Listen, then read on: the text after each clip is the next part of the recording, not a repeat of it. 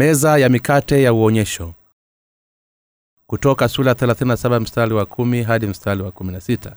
Kisha akafanya hiyo meza ya mikate ya, ya mshita urefu wake ulikuwa ni dhilaa mbili na upana wake ulikuwa dhilaa moja na kwenda juu kwake kulikuwa ni dhilaa moja na nusu. Naye akaifunika madhabahu safi akaifanyia ukingo wa dhabahu kuizunguka pande zote kisha akaifanya upapi wa upana wa shibili kuizunguka pande zote akazungushia ukingo wa urembo wa dhahabu ule uga, upagi. Naye akasubili vikuku vinne vya dhahabu kwa ajili yake. Akavitia vile vikuku katika pembe nne katika miguu yake minne. Vile vikuku vilikuwa karibu na ule upapi ili viwe pahali pa kutia ile miti kuichukua meza. Naye akaifanya hiyo miti ya kuichukulia ya mti wa mishita akaifunika dhahabu ili kuichukua hiyo meza kisha vile vyombo vilivyokuwa juu ya meza sahani zake na miiko yake na bakuli zake na makopo yake ya kumiminia akavifanya dhahabu safi. Kwa kuweka ukingo katika mioyo yetu ni lazima tufanyie wale tunaokula mkate wa uzima. Meza ya mikate ya uonyesho ambayo ni moja ya vifaa vilivyopatikana ndani ya hema takatifu la kukutania iliundwa kwa mti wa mshiti na kisha ikafunikwa kwa dhahabu safi ikiwa ni pamoja na dhirii mbili sentimita tisini futi tatu kwa urefu dhilaa moja na nusu sentimita sitini na saba pointi tano futi mbili pointi mbili kwa kimo dhiraa moja sentimita arobaini na tano futi moja pointi tano kwa upana. Juu ya meza ya mikate ya uonyesho kulikuwa na mikate kumi na mbili ambayo iliwekwa. Pale wakati wote wa mikate hii iliweza kuliwa na makuhani tu. Mambo ya walawi sura ya nne mstari wa tano hadi mstari wa tisa miongoni mwa tabia za meza za mkate wa uonyesho zilikuwa ni kukuwa na ukingo wa upana wa mkono kuzunguka meza yote na kisha upapi wa dhahabu uliweka kuzunguka ukingo huu. Pete nne za dhahabu vikuku ziliwekwa katika kona nne na pete hizi zilishikiliwa ile miti mihimili ya mti wa mshita iliyokuwa imefunikwa kwa dhahabu ambayo ilitumika katika kuisafisha ile meza. Vyombo katika ile meza yaani sahani zake vyombo bakuli na makopo ya kumiminiwa viliundwa pia kwa dhahabu. Kutoka 37 mstari wa 11 hadi 12 inasema kuwa naye atafunika dhahabu safi akafanya ukingo wa dhahabu kuizunguka pande zote kisha akaifanya upapi wa upana wa shubil kuizunguka pande zote akauzunguka ukingo wa urembo wa dhabahu ile upapi meza mikate ya uonyesho katika mahali patakatifu pa nyumba ya mungu ilikuwa na ukingo uliokuwa na upana wa kiganja cha mkono. Na kuuzunguka huo ukingo kulikuwa na upapi wa dhahabu. Kwa nini mungu alimwamulu musa kuweka ukingo wa jinsi hiyo? Ukingo huu wenye upana wa kiganja cha mkono ulikuwa umeinuka kwa takribani sentimita kumi. Ulilenga kuzuia mikate isianguke kwa kuwa ni wakuhani tu ndio walioweza kuila ile mikate iliyokuwa imewekwa juu ya meza ya mkate ya uonyesho. Hiyo itakupa nasi kufanyike wale wanaoweza kuila ile mikate ya kiroho. Ni wale tu waliookolewa toka katika dhambi za kupotea uzima wa milele kwa kuamini katika ubatizo wa yesu kristo na damu yake msalabani. Ndio wanaoweza kuila mikate ile. Kwa maneno mengine ni wale tu wanaoamini katika injili ya maji na roho kuwa ndio uokovu wao ndio wanaoweza kuila mikate hii. Kwa kuwa ukingo uliokuwa na upana wa kiganja cha mkono ulikuwa kuizunguka ile meza ya mikate ya uonyesho ya hema takatifu la kukutania ukingo huo ulihakikisha kuwa hakuna mkate utakaoweza kuanguka chini na katika kila sabato mikate yote ya moto yaliyokuwa katibu iliwekwa katika ile meza ni lazima tuzingatie ukweli huu ule ukingo wenye upana wa kiganja cha mkono uliweka kuzuia ile meza ya mikate ya uonyesho na kwamba ule ukingo ulizungukwa pia na upapi wa dhahabu. Ukingo wa meza ya mikate ya uonyesho unafundisha sisi kuwa ni lazima tulishike neno la ukweli katika mioyo yetu ambayo linatuelezea uzima ili kwamba tupokee uzima wa milele hii inatueleza sisi kuwa tunaweza kuwa na imani ya kiroho ya kinyuzi ya bruu dhambarau na nyekundu na kitani safi ya kusokotwa zilizotumika katika mlango wa hema takatifu la kukutania pale tunapoamini katika ubatizo wa yesu kristo na damu ya msalaba. Kwa kupitia ufunuo huu tulikuja kufahamu kuwa sisi wale tu wanaoamini katika ukweli huu uliodhihirishwa katika nyuzi hizi za bruu dhambarau na nyekundu na kitani safi ya kusokotwa wamefanyika kuwa wana wa mungu kwa kuwa hatukuwa na jambo lolote la kufanya na bwana mpaka leo amepoamini kwa namna hii vivyo sivyo sote ambavyo tunataka kupata mkate wa uzima ni lazima tuwe na imani iliyoamini katika injili ya maji na roho iliyodhihirishwa katika nyuzi za bruu dhambarau na nyekundu na kitani safi ya kusokotwa. Ni lazima tuamini kuwa injili ya maji na roho ndiyo ukweli pekee wa uokovu kwa kifupi. Mungu anatuambia sisi kuiinua ukingo wa imani katika mioyo yetu ili kwamba neno la wokovu lisiweze kutelezea mbali toka kwetu. Injili hii ya maji na roho imeletwa kwetu toka katika kipindi cha kanisa la kwanza. Toka katika kipindi hiki cha kanisa la kwanza hadi sasa mungu amezisafisha mbali zambi za wale wote wanaoamini katika injili hii. Tunaweza kuona sasa kama ilivyokuwa hapo kabla kuwa mungu aliziokoa nafsi za wale wanaoamini kwa ukweli wa injili hii ya maji na roho sisi tumeokolewa kwa kuamini katika ukweli uliodhihirishwa katika mlango wa hema takatifu la kukutania na mungu ametuwezesha kuishi kiroho kwa kuinua ukingo katika mioyo yetu. Toka katika imani yetu ya injili ya maji na roho iliyotolewa na bwana sisi tumepokea uzima wa milele na kwa injili hii ukweli tumeweza kuwashirikisha wengine kuhusiana na kiu ukate wa uzima. Pia tumefikia hatua ya kuzitumikia kazi za haki za mungu hata pale tunapoamini katika injili ya maji na roho ikiwa tutashindwa kuishika na kuukakamavu ukweli kwa injili hii na kisha kuupoteza basi hii itamaanisha kuwa ni sawa na kuyapoteza maisha yetu binafsi. Kwa hiyo ni lazima tuinue ukingo wa imani katika mioyo yetu kwa kuitafakari injili ya maji na roho kwa imani. Katika moyo yetu ni lazima kuwe na imani inayoamini katika injili inayotupatia katika nyuzi za bruu dhambarau na nyekundu ikiwa watu hawana imani katika ukweli huu basi kwa kweli hawawezi kuokolewa toka katika dhambi zao. Hawawezi kusisitiza wao wenyewe kuwa wameokolewa lakini kwa kuwa mioyo yao haiwezi kuishikilia na kuiamini injili ya maji na roho iliyodhihirishwa katika nyuzi za bruu dhambarau na nyekundu basi wokovu huu ambao wanao ni wokovu usio sahihi.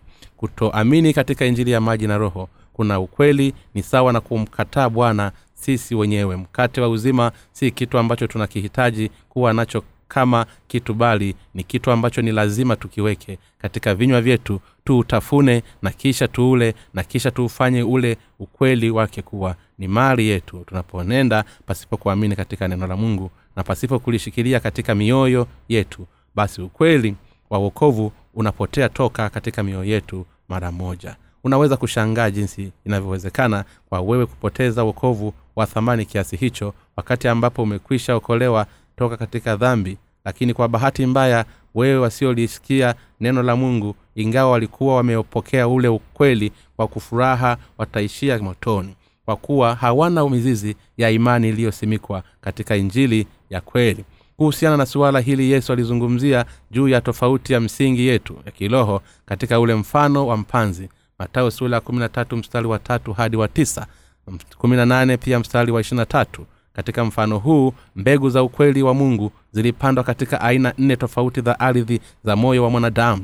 Ardhi ya kwanza ilikuwa ni barabarani na ya pili ilikuwa ni mahali penye miamba na mawe na aina ya tatu ilikuwa ni mahali penye miiba na michongoma na uwanja ule wa nne ulikuwa ni mzuri wenye rutuba. Katika aina hizi zile mbegu zilizoangukia katika viwanja vitatu vya kwanza vilishindwa kuzaa matunda yote hii inamaanisha kuwa watu wengi wanaweza kuupoteza wokovu wao katika hata kama waliwahi wakati fulani kuisikiliza na kuikubali injili ya maji na roho ambayo ni injili ya kweli ya wokovu. Kwa hiyo ni lazima tukumbuke kuwa ikiwa ardhi ya mioyo yetu si nzuri inawezekana kwetu sisi kuupoteza wokovu wetu ambao bwana ametupatia. Ikiwa katika mioyo yetu tunaamini katika wokovu ambao umekuja kwa nyuzi za bruu dhambarau na nyekundu basi ardhi za mioyo yetu ninaweza kuwa nzuri lakini kwa nyakati fulani tunaona kuwa baadhi ya watu wanapoteza wokovu wao kwa sababu ya kushindwa kuilinda imani yao kwa sababu imani yao haina mizizi katika neno la mungu. Hii ndiyo sababu inayowafanya tukae katika kanisa la mungu ili tuupate mkate wa uzima kila siku na kisha kukuwa katika imani. Kwa kupitia ukweli uliodhihirishwa katika nyuzi za bruu dhambarau na nyekundu mungu anatuletea sisi kila siku ili kwamba imani yetu iweze kukua. Ni lazima tukubali na kukili katika mioyo yetu. Kila siku juu ya ondoleo la dhambi ambalo tumelipokea ukweli ambao ni lazima upatikane katika mioyo yetu ni uokovu wa injili ya maji na roho uliodhihirishwa katika nyuzi za bruu dhambarau na nyekundu na kitani safi ya kusokotwa. Ukweli huu wa uokovu upo katika mioyo ya wale ambao wamepokea ondoleo la dhambi kwa kuiona imani yetu katika injili hii ya kweli ya maji na roho basi tunaweza kuishi siku hadi siku kama watoto wa mungu.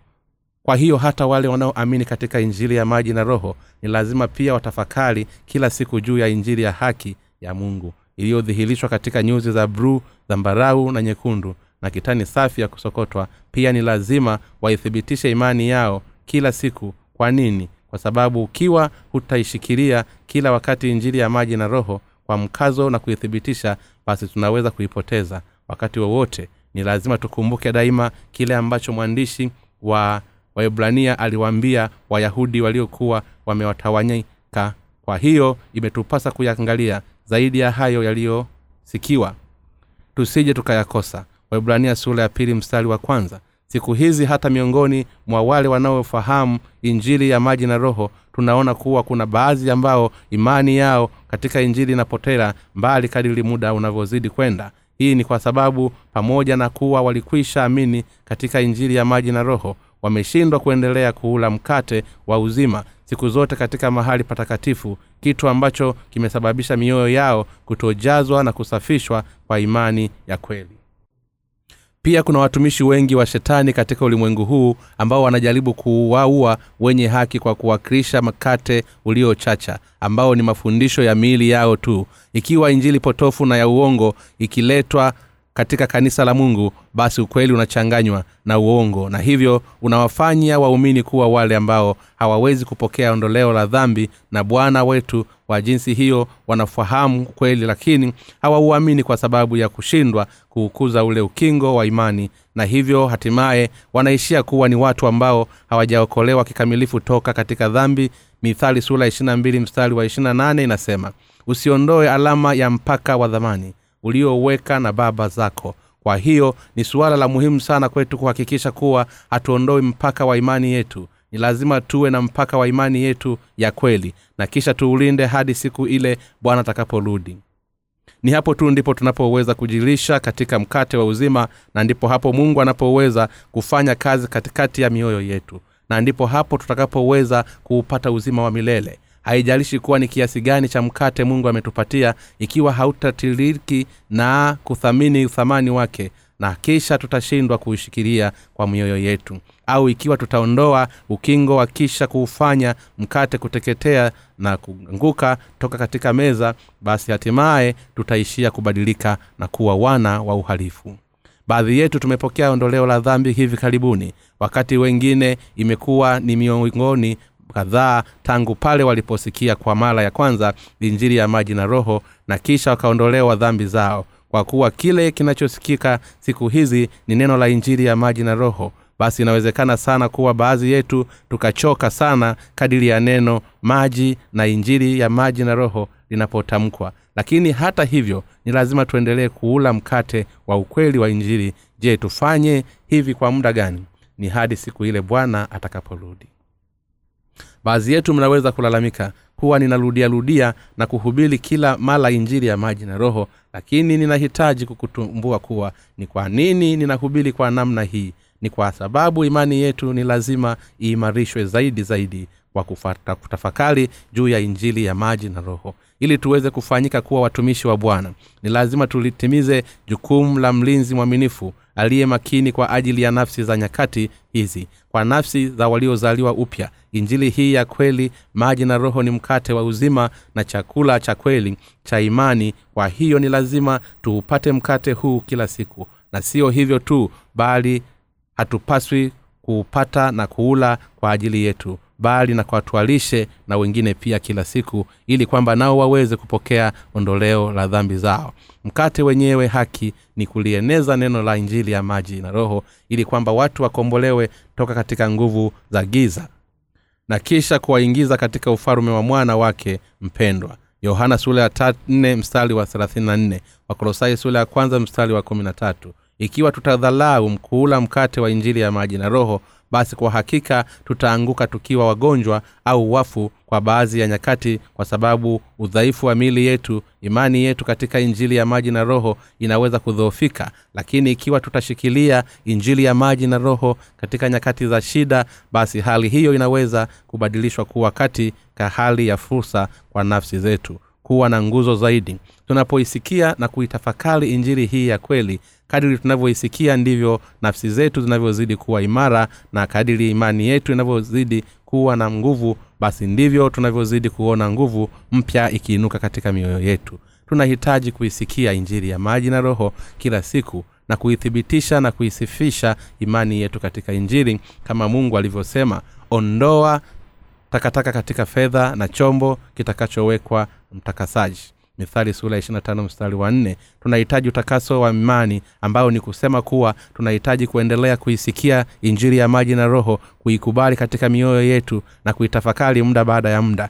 Kwa kuwa injili ya maji na roho ni mkate wa uzima unaotufanya sisi kuwa hai kama ambavyo yesu alisema katika sala ya bwana utupe mkate wetu wa kila siku. Kwa kweli bwana wetu ametupatia sisi neno la injili ya maji na roho na hii ndiyo sababu alituambia kuomba kwa namna hii inapofikia sasa katika wokovu wa ondoleo la dhambi ambao mungu ametupatia. Ni lazima tuweke wazi jinsi ambavyo imani yetu ilikuwa kabla hatujaokolewa toka katika dhambi. Kabla sijafahamu ukweli huu nilikuwa sijaokolewa toka katika dhambi. Ni lazima tukiri kuwa kwa wakati huo ingawa tulikuwa tukiamini katika yesu bado tulikuwa hatujaokolewa toka katika dhambi nilikuwa bado tukiwa hatujaokolewa toka katika dhambi nilikuwa sijaokolewa kikamilifu toka katika dhambi kwa wakati huo lakini nilipendelea kusikia injili hii ya maji na roho. Basi nilikuja kuiamini injili hii katika moyo wangu kwa wakati wake.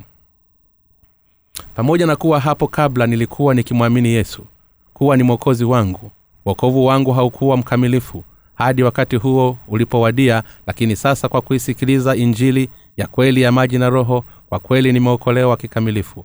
Sasa ninaweza kuamini kweli kweli katika injili ya maji na roho. Na kwa kweli ninaiamini injili hiyo kiukweli. Ni pale tu unapotambua kuamini kuwa bwana ametuokoa kikamilifu toka katika dhambi kwa ubatizo wake na damu yake msalabani ndipo ile karama ya wokovu wa kweli inashuka katika moyo wako toka mbinguni imani hii inayoamini katika ukweli wa imani ya kweli inayokuokoa wewe. Injili ya maji na roho iliyofunuliwa katika bibilia ni tofauti na imani ile ambayo tulikuwa nayo hapo kabla. Kwa wakati fulani sisi tuliamini katika injili ya damu ya msalaba tu badala ya kuamini katika injili hii sahihi ya maji na roho imani katika injili ya msalaba tu na imani katika injili ya maji na roho vinaweza kuonekana kuwa vinafanana katika hatua zake za awali. Lakini injili hizo mbili ni tofauti kabisa hasa zinapofikia mwishoni. Kabla ya kuja kiufahamu injili hii ya maji na roho je kukaamini tu katika damu ya msalaba tu? Je dhambi zako ziliondolewa zote wakati huo? Kwa kweli sivyo. Unapoamini katika damu ya yesu tu msalabani bado unabakia kuwa na dhambi halisi katika moyo wako. Hii ndiyo tofauti kati ya imani inayoamini katika injiri ya maji na roho na imani iliyoamini katika msalaba tu. Tofauti ya wazi ni kuwa wale wanaoamini katika damu ya msalaba tu hawajaokolewa.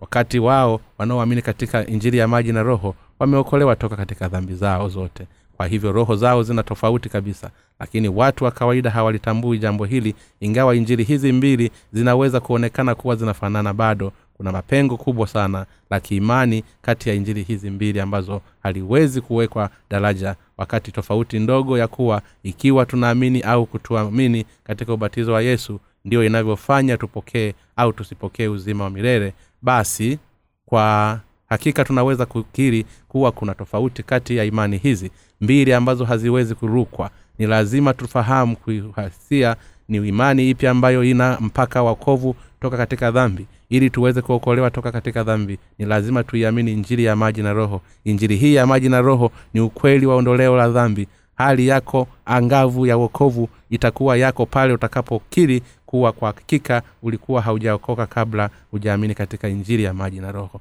na kwamba sasa unaamini katika injili ya kweli kwa moyo wako wote.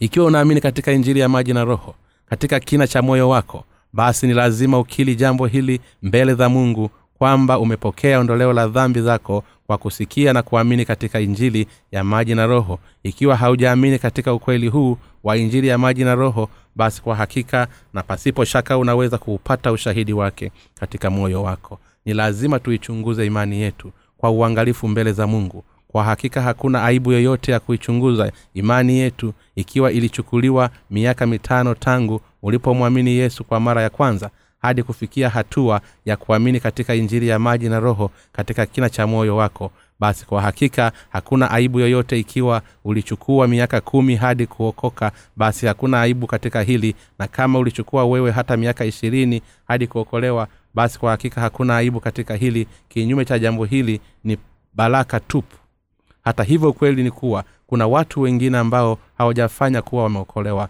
toka katika dhambi. Lakini roho mtakatifu anayekagua kila kitu hawezi kuthibitisha imani yao kwa sababu hawachuri mstari sahihi wa wokovu wao kwa ukamilifu. Ni busara zaidi hata sasa kuweka mchoro wa mpaka wa wokovu wetu kwa wazi si kuifahamu siku kamili ambayo tuliokolewa bali ni kuweka utofautishi kati ya wazi kati ya iliyokuwa hapo kabla na baada ya kuokolewa. Ni kisha kuikiri imani yako sahihi kipekee. Baba zetu wa imani pia waliamini katika injili hii tunayoiamini. Baada ya kuwa wameivuka bahari ya nyekundu wakati waisraeli walipokuwa wakielekea kuvuka mto yorodani ili kuingia katika nchi ya kanani waliweza kuvuka salama pale walipofuta makuhani wao ambao walikuwa wameilibeba sanduku la mungu la ushuhuda. Ikiwa tutajifikiria sisi wenyewe Aa, hivyo ndivyo linavyoweza kuvuka mto wa yorodani halafu usiuvuke huo mto basi kwa hakika huwezi kuingia katika nchi ya kanaani. Kwa kuwa utakuwa bado umebakia katika upande mwingine na mtoto ili kuingia katika nchi ya kanaani ni lazima na kwa hakika tuivuke bahari nyekundu na mto yorodani kwa imani yetu katika bwana.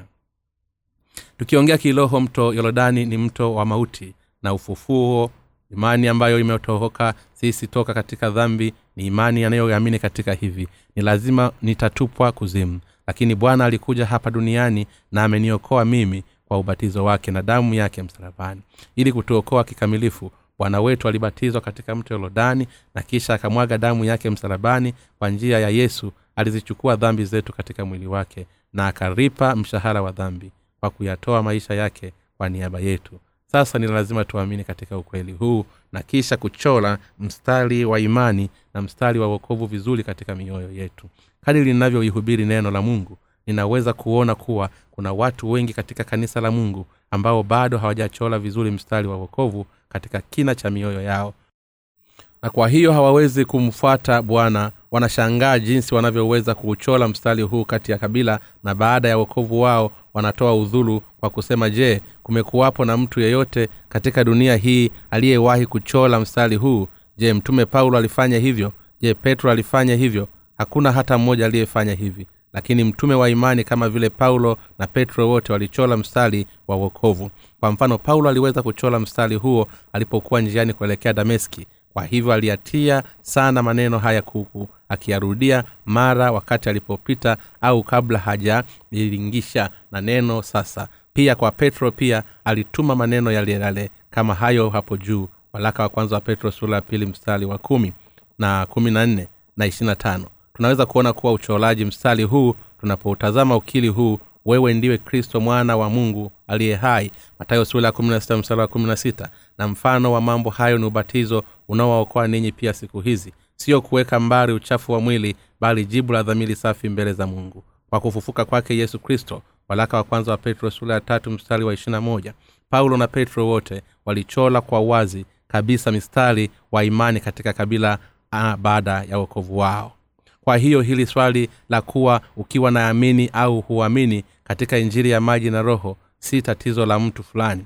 bali kwa hakika ni tatizo la nafsi yako mwenyewe. Watumishi wa mungu katika bibilia wote walishughulikia matatizo la dhambi kwa sababu hii ni tatizo la msingi kwenu. Nyote sisi wenyewe ni lazima tulitilie tatizo hili kwa imani. Tunapoamini katika injili ya maji na roho na kwa hiyo kuweza kulitatua tatizo la dhambi toka katika kina cha mioyo yetu. Basi mungu anafurahisha sana. Je unapenda kumfurahisha mungu? Basi kile unachotakiwa kukifanya ni kuitambua hali yako ya dhambi na kisha kulitatua tatizo hili kwa kuamini katika injili ya maji na roho. Ikiwa wakati huu wote haujaokolewa bado basi ni lazima ukiri kwamba mimi bado sijaokolewa. Yesu alisema na lolote utakalolifunga duniani litakuwa limefungwa mbinguni na lolote utakalolifunga duniani litakuwa limefungwa mbinguni. Matayo sura ya katika upande wetu ni lazima kwanza tukili. Mungu ameniokoa mimi kwa maji na roho.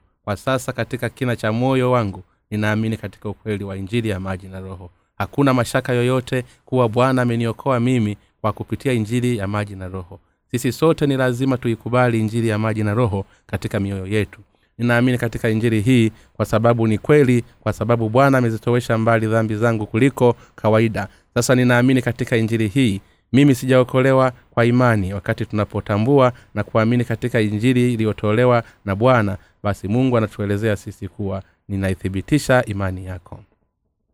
Wakati mungu anapokuwa amekwisha kutupatia ukweli wa maji na roho ambavyo vinaweza kutuokoa kikamilifu sisi kwa upande wetu ukiwa tutashindwa kuuchola mstari wa wokovu wa ukubali wokovu huu kwa kuamini katika ukweli huu basi mungu kwa upande wake hawezi kututambua sisi kama watu tuliookolewa kwa kuwa mungu anatuchukulia sisi kwa mwonekano wetu na si kwa ulazima ikiwa hauamini katika injili ya maji na roho katika kiini cha moyo wako basi hauwezi kupata wewe ondoleo la dhambi kwa maneno mengine. Ikiwa haukili injiri ya maji na roho katika moyo wako basi roho mtakatifu hawezi kukaa katika moyo wako. Je unazikataa injiri zote kuwa zina makosa isipokuwa injiri ya maji na roho? Au je unafikiri kuwa hata hizo injiri nyingine za uongo ni za muhimu na kwamba hakuna sababu ya kuzitupilia mbali? Tunahitaji kuzichunguza sisi wenyewe na kisha kuona jinsi ambavyo tumaini hebu tufikirie kwa muda kidogo kwamba tumefikiria lundo la vifaa vya majumbani na vya umeme vilivyotumika. Hebu tufikirie tena kuwa tumevileta baadhi ya vifaa hivi nyumbani tukidhani kuwa vinaweza kutusaidia lakini baadaye tukagundua kuwa hakuna hata kimoja kinachofanya kazi za kwamba vifaa hivi vyote vilikuwa havina maana. Je tuendelee kuvitunza vifaa hivyo au tuvitupilie mbali? Mara tunapokuwa tumeshamua kuwa vifaa hivi havina kazi yoyote basi kwa hakika ni sharti tuvitupilie mbali. Unapokuwa umefikia hitimisho kwamba kitu fulani hakikufai kwamba hakina maana kabisa pia ni lazima uruhusu juu ya namna ya kukitupilia mbali kiamuzi. Ikiwa hivi ndivyo inavyotupasa kufanya katika masuala ya kidunia je inatupasa kufanya nini kinapofikia kushughulikia mambo ya kiroho? Ni lazima basi tuwe na maamuzi zaidi katika kukataa uongo katika mambo yetu ya kiroho. Ni lazima tuchole mstari wa wazi ambao unaitofautisha imani yetu katika injili ya maji na roho. Toka katika imani za uongo ambazo zinaamini katika damu ya msalaba tu ni lazima tutambue kuwa imani katika damu ya msalaba tu haiwezi kutuletea wokovu na ni lazima kwa maamuzi sahihi tuliondolee mbali fundisho la wabovu. Je ipi ni injili ambayo inapatikana na bibilia je ni injili ya damu ya msalaba tu? Au je ni injili ya maji na roho imani yako inayoamini katika injiri ya maji na roho na ambayo ndiyo iliyokuokoa toka katika dhambi zako ndiyo imani inayomfurahisha mungu. Kwa kifupi kuna amina mbili za wakristo. Wale wanaofahamu na kuamini katika injili ya maji na roho wale ambao hawaamini inaweza kuonekana kwamba wote wanaishi maisha mmoja ya kiimani lakini ukweli wa mambo ni kuwa makundi hayo mawili ni tofauti kabisa je namna yeyote unafikiri kuwa injili hii siyo sahihi ambayo umekuwa ukiiamini hapo kabla bado? Ina maana yoyote? Je ulikuwa bado umeitunza injili hii muda huu wote ukidhani kuwa siku moja inakuja kuwa na maana? Imani ya jinsi hiyo ni imani ya uongo. Ni kitu ambacho kimekuja kutokana na mawazo ya mwanadamu na kwa hiyo ni lazima uyatupilie mbali mawazo yote ya uchafu wa dhamani. Unapata shida katika kina cha moyo wako kwa sababu bado haujatupilia mbali mambo ambayo si ya kweli na ya uongo. Ninakushauri kukumbuka neno lake. Mtazishika amri zangu. Usiwaache wanyama wako wa fugo wakazaana kwa namna mbalimbali. Usipande shamba lako mbegu za namna mbalimbali. Pamoja wala usivae mwilini mwako nguvu ya namna mbalimbali zilizochanganywa pamoja mambo ya warawi sura ya kumi na tisa mstari wa kumi na tisa. Ili kuipangia mahali patakatifu ni lazima tuingie kwa kupitia mlango wake tu. Ni vifaa gani ambavyo vilitumika katika kutengenezea mlango wa hema takatifu la kukutania?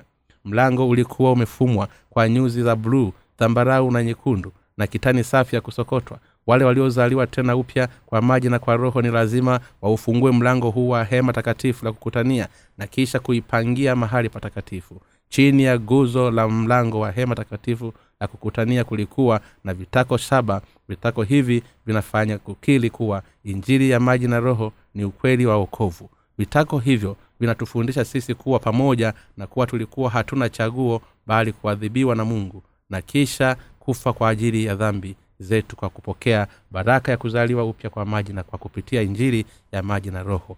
Sisi tumefanyika kuwa watu wa mungu mwenyewe tunaweza kuingia katika hema takatifu la kukutania pale tu tunapouachilia mbali ufahamu wetu. Makosa kuwa katika zile nyuzi za rangi nne zilizotumika katika ule mlango wa hema takatifu la kukutania tunaweza kuonekana kuwa kuiamini huduma ya yesu iliyodhihirishwa katika nyuzi za nyekundu tu ni mpaka pale tunapoyaachilia mbali mawazo yetu na imani binafsi. Ama sivyo hatuwezi kuamini katika uokovu uliodhihirishwa katika nyuzi za bluu zambarau na nyekundu ni lazima tutambue kuwa ukweli uliodhihirishwa katika nyuzi za bruu dhambarau na nyekundu na kitani safi ya kusokotwa ndiyo injili ya maji na roho na ni lazima tukili nadharia yetu yenye makosa pale tulipoamini katika damu ya msalaba tu. Kama mungu alipenda basi akatuongoza katika kweli ya injili ya maji na roho. Ni wale tu wanaoamini katika ukweli huu wa injili ya maji na roho ndio wanaoweza kuondolewa dhambi zao zote na kisha kupokea ondoleo la dhambi wa milele. Na ni wakati huo ndio tunapoweza kufungua milango wa wokovu kwa kuamini katika ukweli huu katika kina cha mioyo yetu na kisha kupaingia pahali patakatifu. Ikiwa utashindwa kuitofautisha ile dhana yenye makosa ya kiimani yako ya dhamani ambayo ilikuwa ukiiamini kabla ya kujafahamu injiri ya maji na roho basi utakutana na adhabu ya dhambi kwa sababu hatutaweza kuokolewa ikiwa hii itatokea basi huwezi kuingia katika mahali patakatifu na kuupata mkate wa uzima. Ni pale tu utakapoingia mahali patakatifu kwa kuamini katika injili ya maji na roho ndipo unapoweza kuupata mkate bora wa uzima. Ni lazima mtambue kuwa bwana amewafanyia ninyi kuwa wana wake kwa kuzioshea mbali dhambi zenu kwa ubatizo wake ambao ni nyuzi za bruu na kwa kubeba adhabu ya dhambi zetu kwa kuimwaga damu msalabani ambayo ni nyuzi nyekundu. Na ni lazima utambue kwa wazi kuwa injili ya maji na roho ni ukweli ambao ni wa muhimu sana kwako. Unaweza kuja katika kanisa la mungu na kisha ukashiriki katika kuula mkate wa uzima. Pamoja na wewe haki pale tu utakapofahamu kuwa mungu ndiye aliyekupatia injili ya maji na roho na hasa pale utakapoamini katika ukweli huu. Mwili wa bwana ni mkate wa uzima na waondoleo la dhambi hebu tugeuke yohana sula 6 mstari wa arobaini na tisa hadi hamsini na tatu. Baba zetu waliila mana jangwani wakafa. Hiki ni chakula kisikacho kutoka mbinguni kwamba mtu akile wala asife. Mimi ndimi chakula chenye uzima kilichoshuka kutoka mbinguni. Mtu akila chakula hiki ataishi milele. Na chakula nitakachowapa mimi ni mwili wangu kwa ajili ya uzima wa ulimwengu basi wayahudi walishuhudia wao kwa wao wakisema awezaye mtu huyu kutupatia sisi mwili wake tuule? Basi yesu akawaambia amini amini nawambieni msipoula mwili wangu mwana wa adamu na kuinywa damu yake hamna uzima ndani yenu. Yesu alisema kuwa wale watakaokula mwili wake na kunywa damu yake wana uzima wa milele. Kifungu hiki cha maandiko kinamaanisha kuwa sisi sote ni lazima tuule mwili wa kunywa damu yake. Je inawezekanaje basi tukaula mwili wa yesu na kuinywa damu yake? Ni kwa kuamini katika injili ya maji na roho ndipo tutakapoweza kuula mwili wa kinywa na damu yake. Kwa kuamini kuwa yesu alizichukua dhambi zetu zote katika mwili wake kwa ubatizo wake ndipo tunapopokolea kuula mwili wake. Na kwa kuamini kuwa yesu alizibeba dhambi zetu na kuhukumiwa adhabu msalabani kwa ajili ya dhambi zetu ndipo tunapoweza kuinywa damu yake ni lazima tuamini kuwa kwa kupitia kazi za wokovu zinazodhihirishwa katika nyuzi ya buruu dhambarau na nyekundu na kitani safi ya kusokotwa yesu amezitowesha mbali dhambi zetu zote na ametufanya sisi kuwa wana wake mungu mwenyewe. Haijalishi jinsi ambavyo umekuwa ukiamini hapo kabla haujaamini katika injili yote maji na roho ni lazima ukubali kuwa hii imani yako ya dhamani imekuwa ni makosa na sasa ni lazima ukuze ukingo wa imani kwa kuula mwili wa yesu na kula mkate wa neno. Yohana mstari wa hamsini na tatu inasema kuwa amini amini nawambieni msipoula mwili wake mwana wa adamu anakunywa damu yake hamna uzima ndani yenu. Hata sasa kuna watu wanaokitumia kifungu hiki katika kutoa hoja zao juu ya fundisho la mageuzi kuwa mkate na divai huwa mwili halisi na damu halisi ya yesu fundisho hili linashikiliwa kwa mkate na divai vinavyotumika katika ushirika mtakatifu. Vinabadilika kuwa mwili halisi na damu halisi ya yesu baada ya kuombewa kwa taratibu ile ya kiimani. Lakini ni lazima tutambue na kuamini kuwa kifungu cha yohana sura ya sita mstari wa ishirina tatu mbali na kuzungumzia juu ya nadharia hiyo ya mageuzo ni kweli kuwa kinazungumzia juu ya injili ya maji na roho wakati wa ushirika mtakatifu ikiwa unasubiri katika mstari halafu kuhani anakupatia ile kipande cha mkate katika mdomo wako. Je mkate huu ni kweli kuwa unabadilika kabisa kuwa mwili wa yesu? Kwa kweli hauwezi. Tunaweza kuula mwili wa yesu na kunywa damu yake kwa kuamini kwamba yesu alikuja hapa duniani akachukua dhambi za ulimwengu katika mwili wake na akazisafisha mbali kwa kubatizwa. Alizibeba dhambi hizi msalabani na akafa juu yake na kwa hivyo ametuokoa sisi toka katika kifo.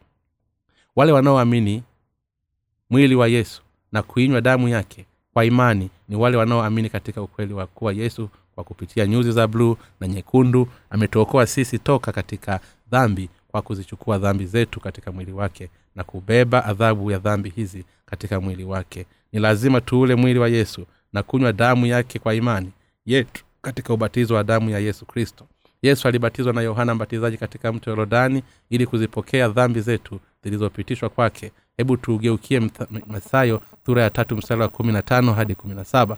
Yesu akajibu akamwambia kubali hivi sasa kwa kuwa ndivyo itupasavyo kuitimiza haki yote. Basi akakubali naye yesu alipokwisha kubatizwa mara akapanda kutoka majini na tazama mbingu zikafunikia akamuona roho wa mungu akishuka kama huwa akija juu yake. Na tazama sauti kutoka mbinguni ikisema huyu ni mwanangu mpendwa wangu niliyependezwa naye.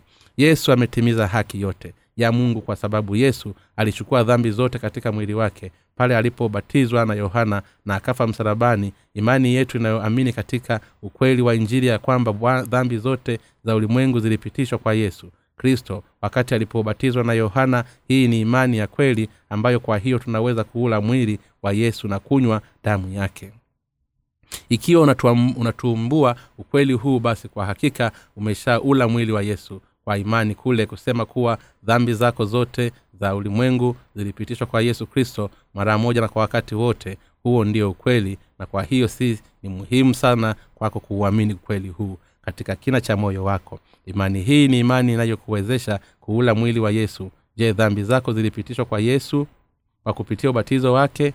Ni pale tu tunapouamini hivyo ndipo tunapoweza kuula mwili wa yesu baada ya kubatizwa yesu. Yohana mbatizaji alipiga kelele tazama mwana kondoo wa mungu achukuaye dhambi ya ulimwengu. Yohana sura ya kwanza mstari wa ishirina tisa. Na kwa sababu yesu alikuwa amezipokea dhambi za ulimwengu kwa kupitia ubatizo wake yesu alizibeba dhambi hizi zote katika mwili wake. Alisurubiwa na kamwaga damu yake na kufa baada ya kusurubiwa kupigiliwa msumari katika mikono ya miguu yake yote na kisha kuimwaga damu yake yesu alipiga kelele wakati alipokuwa akifa. Imekwisha. Kisha akafufuka toka toka katika wafu. Siku ya tatu akabeba ushuhuda kwa siku arobaini akapaa mbinguni kama alivyotazamia na sasa anaketi katika mkono wa kuume wa mungu. Baba pia ameahidi kuwa atarudi kama ilivyopaa kwenda mbinguni. Je unaamini katika ukweli huu kama kina cha, cha moyo wako? Ni kwa kuamini katika ukweli huu ndiyo unapoweza kula mwili wa yesu na kunywa damu yake. Ni pale tunapoamini kwa kweli katika vinaa vya moyo yetu ndipo tutakapoweza kuula mwili wa yesu na damu yake. Ni kwa imani hii ndiyo tunapoweza kuula mkate wa mahali patakatifu. Bwana alituamuru sisi kukumbuka mwili na damu yake kila tunapokusanyika pamoja wakorintho wa kwanza sura ya kumi na moja mstari wa ishirina sita. Kwa hiyo kila wakati mnapokusanyika pamoja ni lazima tusherekee mwili wa damu ya yesu katika wote. Tunawezaje kushikilia ushirika mtakatifu kama ni taratibu ya kiibada wakati tunapaswa kuula mwili na damu ya yesu kwa imani kila tunapokusanyika pamoja? Kwa sababu tunaamini katika ubatizo ambao kwa huo yesu alizichukua dhambi zetu katika mwili wake na katika damu yake ya thamani msalaba basi ni kwa imani. Ndiyo tunamaanisha kukumbuka mwili wake na damu yake kila siku. Ni kwa sababu tunaamini katika ukweli wa maji na roho. Ndiyo maana kila siku tunaula mwili wa yesu na kuinywa damu yake. Kama yesu alivyosema aulaye mwili wangu na kuinywa damu yake anao uzima wa milele. Yohana sula ya sita mstari wa hamsini na nne yesu atawafufua wale wanaoula mwili wake na kuinywa damu yake siku za mwisho. Ni lazima tukili kuwa ukiwa imani yetu haitowezesha kuula mwili wa yesu na kuinywa damu yake basi imani hii siyo ni potofu. Bwana wetu alisema aulaye mwili wangu na kuinywa damu yangu anao uzima wa milele nami nitamfufua siku ya mwisho kwa maana mwili wangu ni chakula cha kweli na damu yangu ni uhakika ndani yangu nami hukaa ndani yake kama vile baba aliye hai alivyonituma mimi nami ni hai kwa baba. Kadhalika naye mwenyewe hunila atakwisha hai kwa mimi. Yohana sula ya mstari wa hadi wale wanaoula mwili wa bwana na kunywa damu yake kwa imani wataishi kwa sababu yake. Kwa upande mwingine wale wasioula mwili wa bwana na kuinywa damu yake watakufa kwa sababu hawajaamini lakini siyo kitu kigumu kwetu sisi kuula mwili wa yesu na kuinywa damu yake kwa imani hebu tudhanie kwamba muda kidogo kuwa kuna mitihani wa kokovu ambao tunapaswa kuufanya ili tuweze kuingia katika ufalme wa mungu. Moja ya swali lake linauliza ni imani gani iliyokuwezesha kuula mwili wa yesu na kuinywa damu yake? Je tutajibuje swali hili? Wakati mwili na damu yesu vinaundwa ukweli je tunasema kuwa tuliula mwili wake wakati tukinywa damu yake tu? Ni lazima tujibu kwa kuandika kuhusu ubatizo wa yesu na damu yake msalabani kama jibu letu sahihi. Tunaweza kuingia katika ufalme wa mbinguni pale tutakapokula mwili wa yesu na kuinywa damu yake hapa kama tuliamini vibaya na kuelewa vibaya hapo kabla ikiwa tutaigeuza mioyo yetu tukaula mwili wa yesu na kuinywa damu yake basi kwa hakika tunaweza kushinda katika jaribio hilo. Ikiwa wanaamini katika mwili au damu ya yesu hadi sasa kwa wakati huu huu basi kwa hakika tutashinda katika mitihani vizuri kabisa. Watu wanaangalia mwonekano wa nje lakini mungu anaangalia moyo na kwa hiyo tunapoamini katika ubatizo wa yesu na damu yake msalabani basi hapo tunaula mwili wa yesu na kunywa damu yake. Mungu anaangalia katika kina cha mioyo yetu ikiwa tunaiamini katika mwili na damu ya yesu. Kwa hiyo ikiwa hatuamini katika mwili na damu ya yesu katika vina vya mioyo yetu basi hatujaokolewa toka katika dhambi haijalishi jinsi ambavyo umekuwa ukiamini hapo kabla ikiwa sasa una ile amani inayoamini katika mwili wa damu ya yesu basi unaweza kuingia katika ufalume wa mungu. Wanadini wengi ulimwenguni humu wanabishana sana kuhusiana na ukweli wa uhalali wa fundisho la unyongezo ya mkate au davai katika ushirika mtakatifu. Kinachohitajika hasa ni mimi kuionyesha sisi kuula mwili na kuinywa damu yake lakini hili linawezekana pale tunapoamini katika injili ya maji na roho katika mioyo yetu. Kumwamini yesu katika kina cha mioyo yetu. Kwa kupitia injili ya maji na roho ndiko kuula mkate wa kweli na kuinywa kinywaji cha kweli. Ni lazima tuamini katika ubatizo na damu ya yesu kuwa ni ondoleo letu la dhambi. Bwana yesu alisema damu yangu ni kinywaji cha kweli. Yohana sula ya sita mstari wa hamsini na tano bwana wetu alibeba adhabu ya dhambi msalabani. Imani inayoamini kuwa yesu alizichukua katika mwili wake kwa kubatizwa na kumwaga damu yake msalabani ni imani inayotuwezesha kuinywa damu ya yesu. Kwa kupitia ubatizo ambao aliupokea toka kwa yohana yesu alizichukua dhambi zetu zote katika mwili wake zikiwemo dhambi za watoto wako wazazi wako wa kila mmoja wetu. Yesu alibeba adhabu ya dhambi hizi kwa kuimwaga damu yake msalabani kwa ubatizo na damu yake yesu amelitatua tatizo la dhambi kikamilifu kwa kila mtu katika ulimwengu mzima kule kuamini kuwa yesu alizichukua dhambi zetu kwa ubatizo wake na kuwa alihukumiwa adhabu kwa ajili ya dhambi zetu kwa damu yake ya msalaba basi huko ndiko kuinywa damu ya yesu kwa imani. Katika ulimwengu wa leo kuna watu wengi wanaosema kuwa wanaamini katika injili ya maji na roho kwa maneno yao tu lakini hawaamini kikamilifu katika mwili na damu ya yesu mtu yeyote ambaye hana imani hii kikamilifu anayoimimina katika mwili wa damu ya yesu hawezi kuondolewa dhambi zake. Bila shaka pekee lakini sasa kwa kuwa umeupata ukweli ni lazima uwe na imani inayoamimine vizuri katika mwili wa damu ya yesu. Ni hao watakapoiamini hiyo ndiyo mungu atakavyotutambua kuwa wewe umeokolewa. Lakini kwa upande mwingine ikiwa huucholi mstari wa wadhi wa uokovu katikati ya jambo hili yaani kuhusu ondoleo la dhambi litapokelewa kwa imani ya moyo basi imani yako haiwezi kuthibitisha na mungu. Bwana wetu alisema aulaye mwili wangu na kunywa damu yangu hukaa ndani yangu nami hukaa ndani yake. Yohana wa sita. Hatuwezi kuingia katika uwepo wa mungu hadi pale tutakapoula mwili na kunywa damu ya yesu kwa imani. Na kila mtu asiye na imani hii inayomimina katika mwili na damu ya yesu hawezi kukaa ndani ya bwana. Nina matumaini yangu kuwa hakuna yeyote miongoni mwa watakatifu wafanyakazi na watumishi wa mungu katika kanisa letu ambaye ataangukia mbali toka katika imani hii inayoamini katika mwili na damu ya yesu. Wakati sodoma na gomora zilipoteketezwa kwa moto wake za lutu walichukulia neno la mungu la uzima ambalo lutu aliwaambia kuwa ni kitu cha mzaha kwa kuwa wale wasiochukua neno la mungu kwa umakini huku wa mungu akikuja juu yao kama ambavyo wameandikwa wasioamini watahukumiwa kwa dhambi zao kutoamini wataharibiwa kwa dhambi zao. Hili siyo jambo la kuchekesha. Linaweza kupitwa au kurukwa kwa kila chache.